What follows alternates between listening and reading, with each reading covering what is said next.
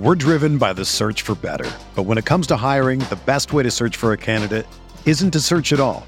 Don't search match with Indeed. Indeed is your matching and hiring platform with over 350 million global monthly visitors, according to Indeed data, and a matching engine that helps you find quality candidates fast. Ditch the busy work. Use Indeed for scheduling, screening, and messaging so you can connect with candidates faster. Leveraging over 140 million qualifications and preferences every day, Indeed's matching engine is constantly learning from your preferences, so the more you use Indeed, the better it gets. Join more than 3.5 million businesses worldwide that use Indeed to hire great talent fast. And listeners of this show will get a $75 sponsored job credit to get your jobs more visibility at Indeed.com slash BlueWire. Just go to Indeed.com slash BlueWire right now and support our show by saying that you heard about Indeed on this podcast. That's Indeed.com slash BlueWire. Terms and conditions apply. Need to hire? You need Indeed.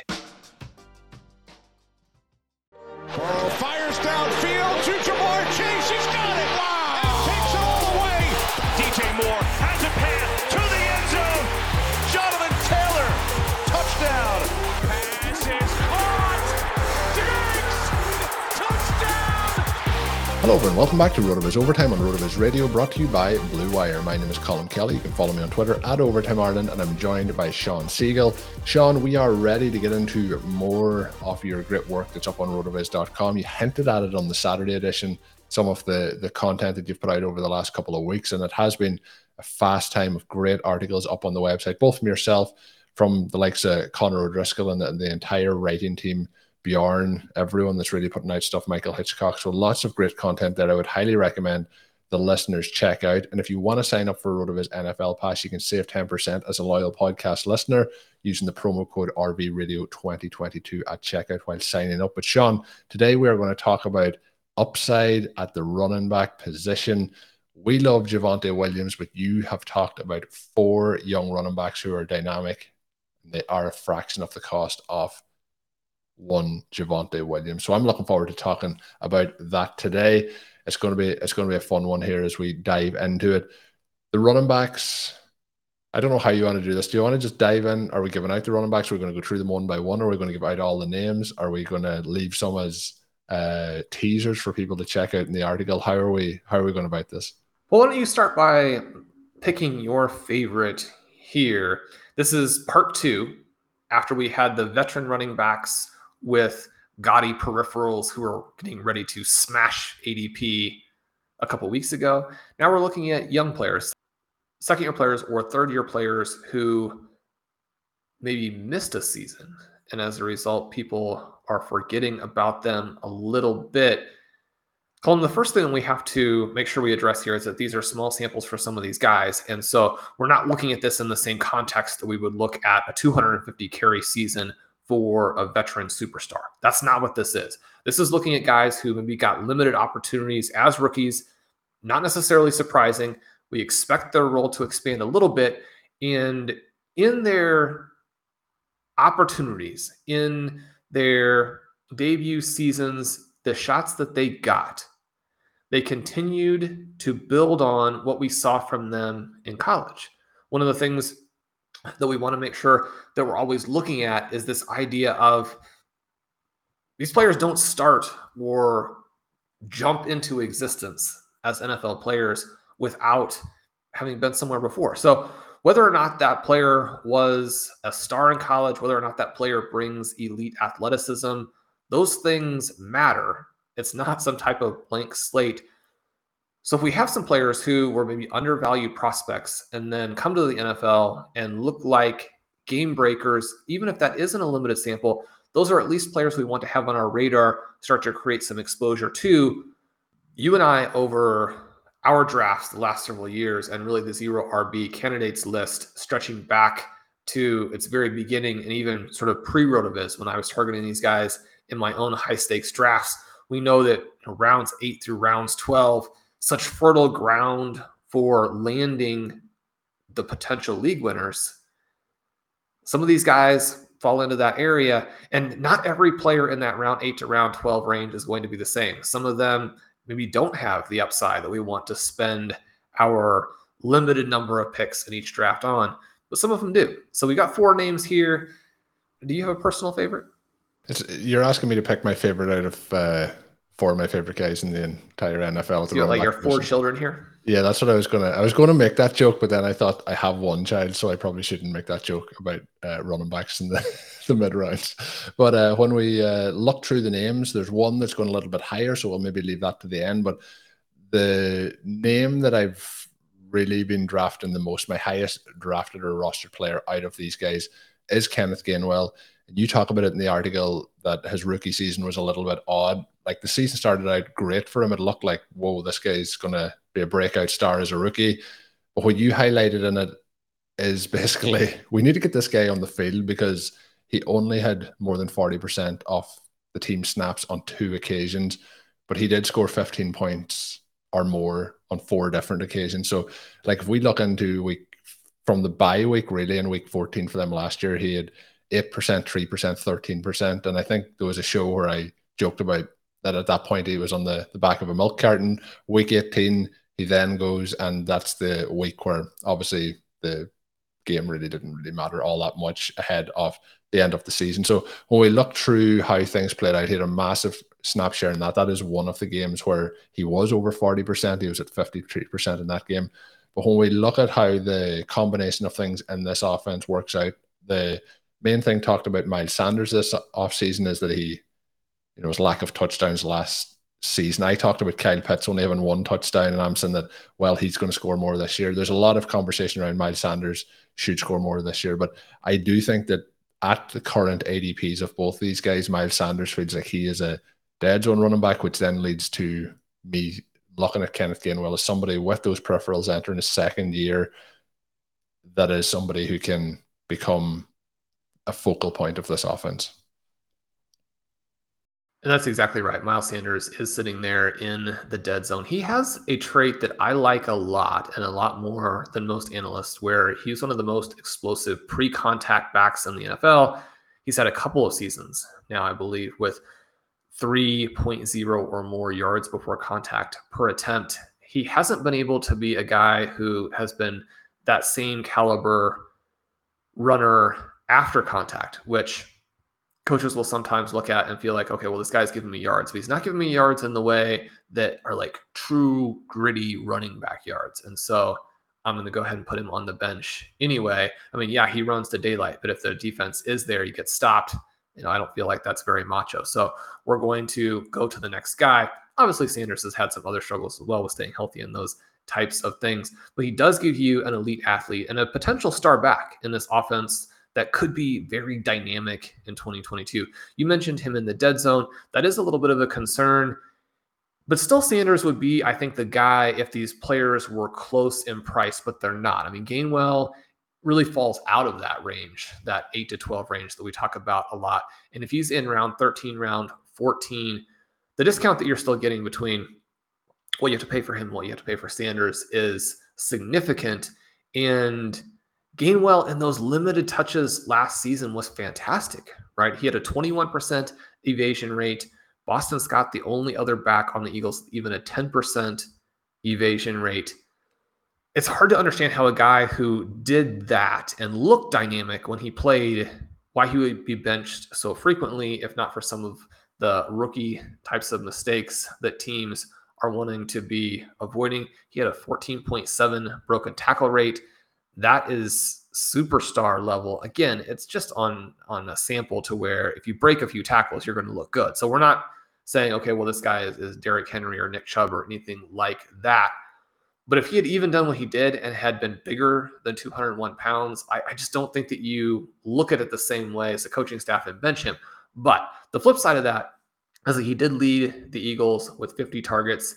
He wasn't necessarily as explosive as a receiver, but the route profile was really cool. You talk about this Eagles offense where perhaps it's not going to be that valuable for the running back because you have this running QB. It's very encouraging that he was number six among all backs in targets per route. He was number six in air yards.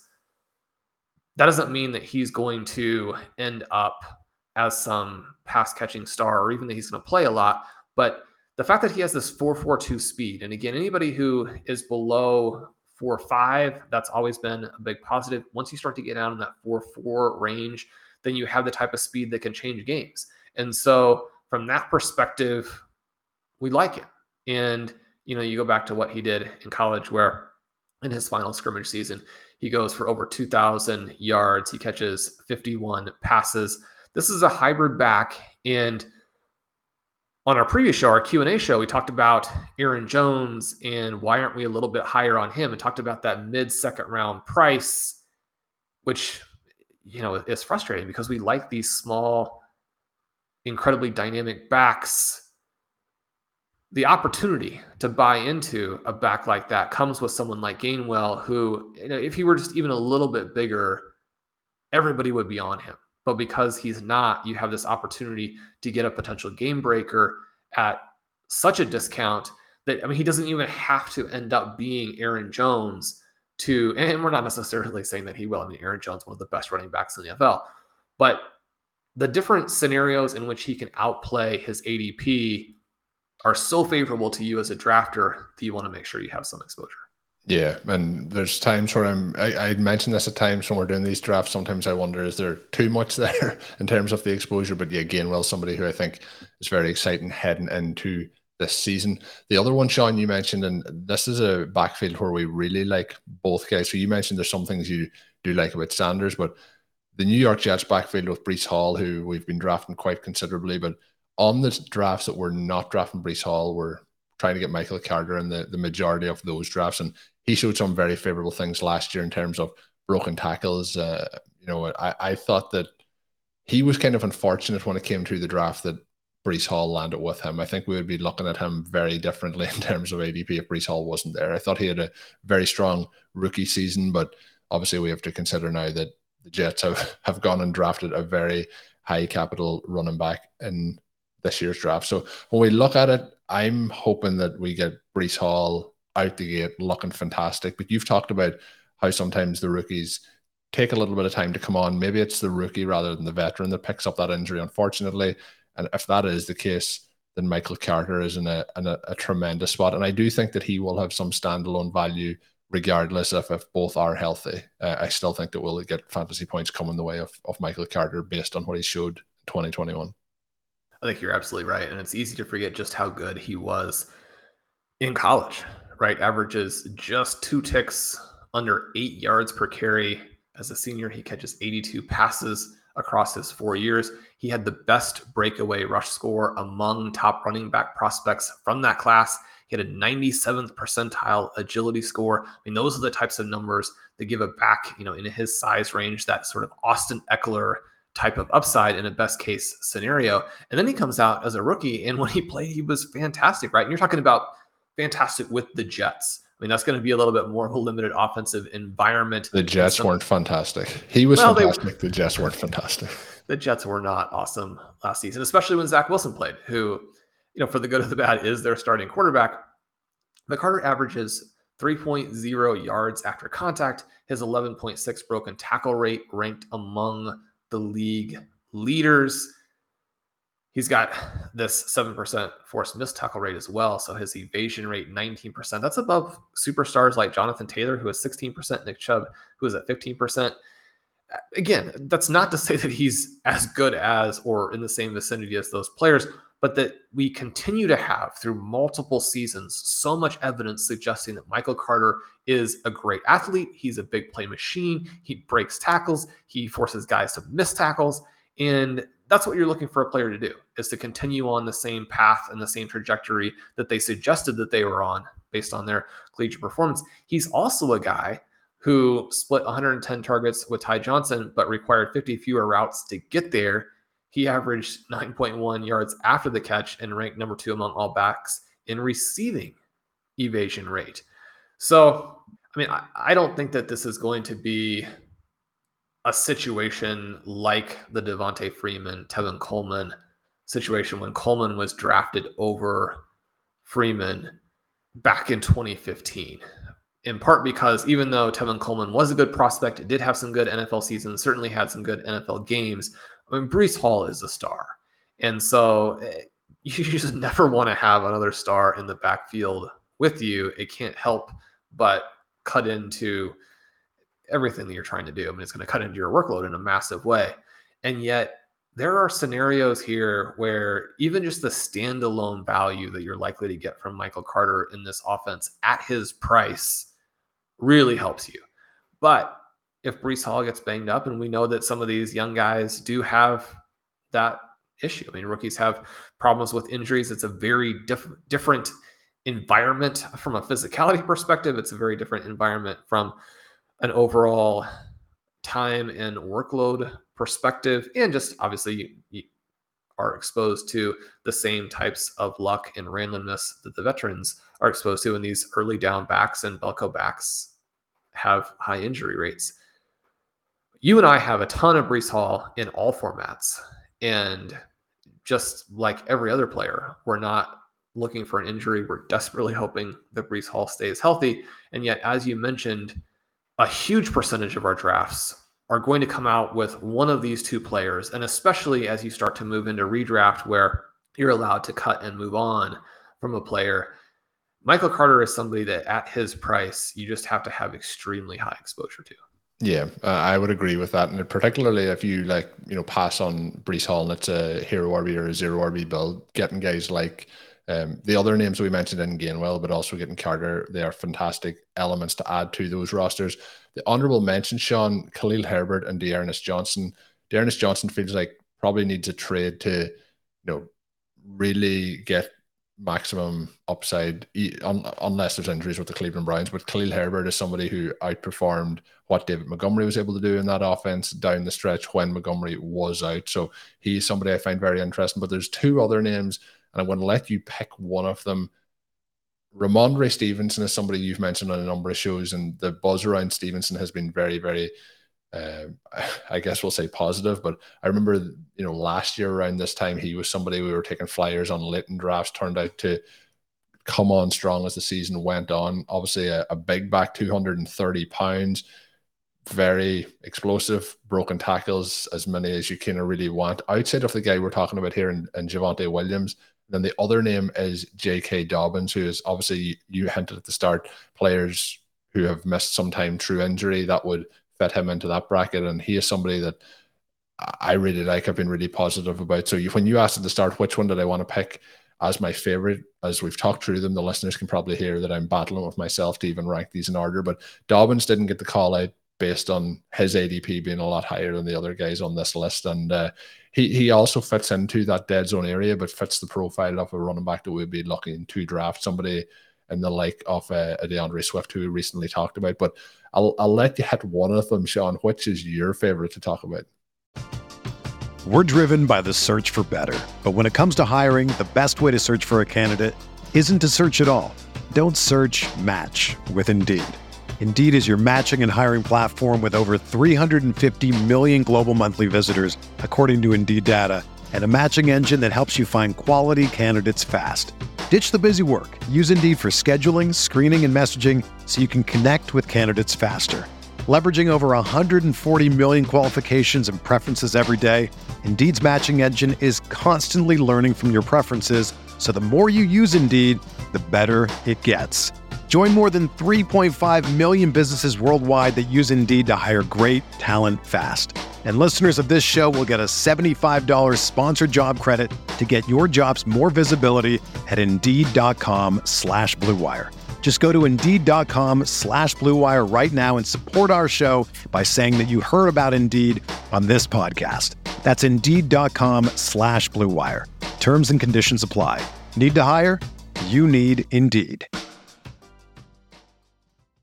Mother's Day is almost here, and you can get her the most beautiful time-tested gift around. A watch she can wear every day from Movement. Whether mom's into classic dress watches, rare and refined ceramics, or tried and true bestsellers, Movement has something she'll love. And right now, you can save big on the best Mother's Day gift ever with up to 50% off site wide during Movement's Mother's Day sale at MVMT.com. Again, that's up to 50% off at MVMT.com. Well, I'm going to let J.K. Dobbins go and encourage any listeners who still are, are kind of mind boggled and trying to figure out why I would have him ranked where I do, why I would have so much exposure. Check this piece out. I think that will answer some of your questions. I think that you'll be higher on Dobbins and his talent when you get finished reading. I mentioned Jamaal Charles. I mentioned Barry Sanders in this piece.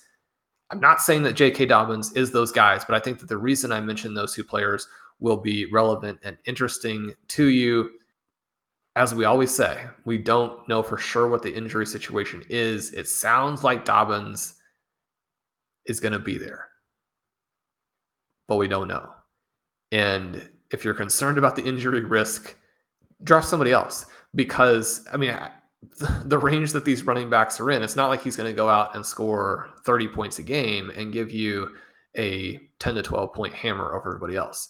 So with that not in the range of you know reasonable outcomes, make sure you draft with your own approach on injury risk and injury comfort. So that being said, J.K. Dobbins, pretty exciting. I think the Baltimore Ravens offense is going to score an absolute ton of points this year. But Rhamondre Stevenson, as you mentioned, generating rave reviews in camp. He supposedly has slimmed down, even though he had the number two broken tackle rate in the NFL last year at his 230 pound size. And you hear Stevenson mentioned as the potential pass catcher with James White struggling through injury now. Ben Gretch will tell you that Ty Montgomery is going to come out and have a massive season this year in the white role. But what if it's Stevenson, right? He only played in 50% of the snaps on three occasions last year. He crested 20 points twice. He only ran 70 routes. And so, again, we're talking about minuscule sample that you basically are looking at for fun, right? But the 26% target per route was identical to a Najee Harris, right? It was above Austin Ekeler, above Leonard Fournette, in that tiny sample, he was extraordinary, averaged 10.6 yards after the catch. Colm, you look at what Rhamondre Stevenson can do. You look at this Patriots offense and how it should be more dynamic this year.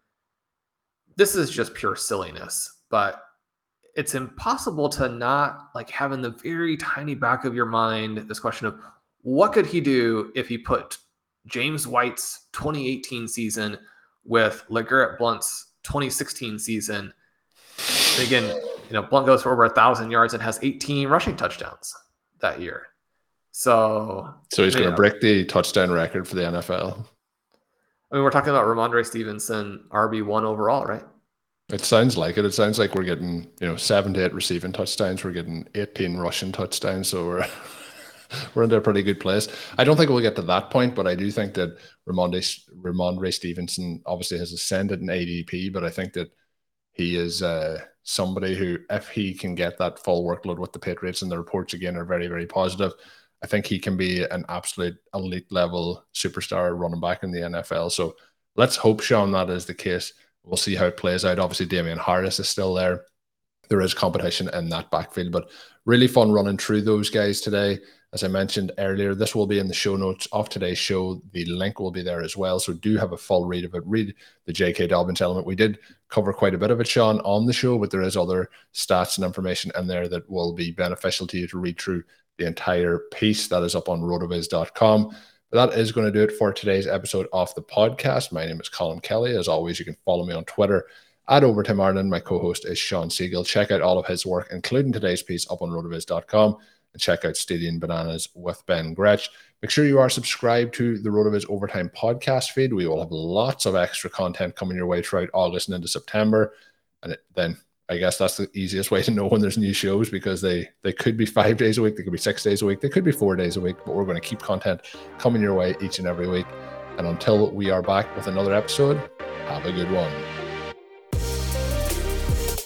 Thank you for listening to Overtime on RotoViz Radio. Please rate and review the RotoViz Radio podcast on iTunes or your favorite podcast app. You can contact us via email at rotovizradio at gmail.com. Follow us on Twitter at RotoViz Radio. And remember, you can always support the pod by subscribing to RotoViz with a discount through the RotoViz Radio homepage, rotoviz.com forward slash podcast.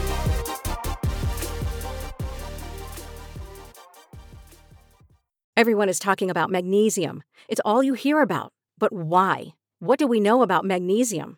Well, magnesium is the number one mineral that 75% of Americans are deficient in. If you are a woman over 35, magnesium will help you rediscover balance, energy, and vitality. Magnesium supports more than 300 enzymatic reactions in your body, including those involved in hormonal balance. From functional medicine doctors to mental well being and female hormone experts, we all know that magnesium is the one mineral to improve all aspects of well being and health. But which one? Magnesium Breakthrough from Bioptimizers, the trusted choice recommended by leading experts with seven best absorbed forms of magnesium to ensure your body receives the support it needs for overall well being. Go to bioptimizers.com slash balance today and use code BALANCE10 for 10% off. Support your journey to wellness at B-I-O-P-T-I-M-I-Z-E-R-S dot com forward slash balance. Magnesium Breakthrough from Bioptimizers, your foundation to optimal health and vitality.